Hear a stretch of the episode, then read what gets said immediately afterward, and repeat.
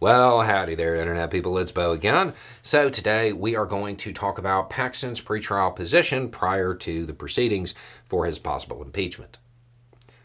Okay, if you don't know, the Attorney General in Texas going through impeachment proceedings. Today, well, yesterday, by the time y'all watch this, it was the procedural stuff, the pretrial motions. Now, these motions, they require a majority just a majority to get through.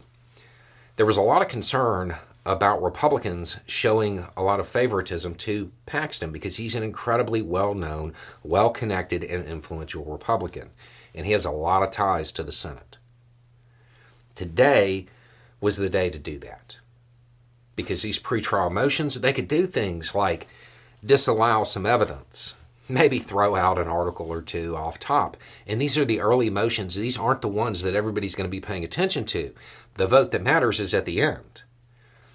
There, the average voter in Texas would not look this stuff up.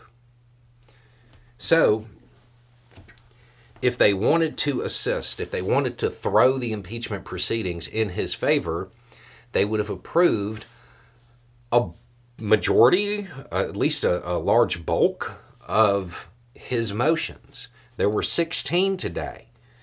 And the Senate sided with Paxton, checking notes, zero times, not once. Not once. And it wasn't even close. It was not even close. They only needed a majority, and it wasn't even close.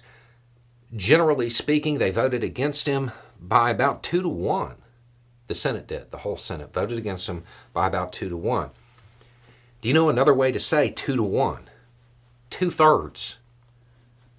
Two thirds is what's needed to convict. This was the moment when the Republican Party could have shielded a lot of this information from coming out because it wouldn't have been presented during the impeachment proceedings. They really could have helped Paxton here. They elected not to. Um, Paxton is in trouble. His team definitely has a very uh, steep uphill climb because they have to convince people who wouldn't even help him out during pretrial motions to vote in favor of him at the end. Depending on what the evidence is, that might be really, really hard. The other thing to note is that the pretrial motions, well, those votes are public. The average voter isn't going to go look them up, but other politicians see them. The ending vote, well, that's in secret. So even somebody who wanted to signal their support to Paxton, well, I mean, if nobody's going to know, they, they might go the other way on those votes. He's in trouble.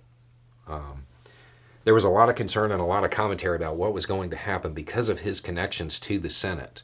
It does not appear at this point in time like they're just going to throw the proceedings in his favor in any way, shape, or form. Um, again, it, it's the proceedings haven't happened yet. The evidence hasn't been entered yet.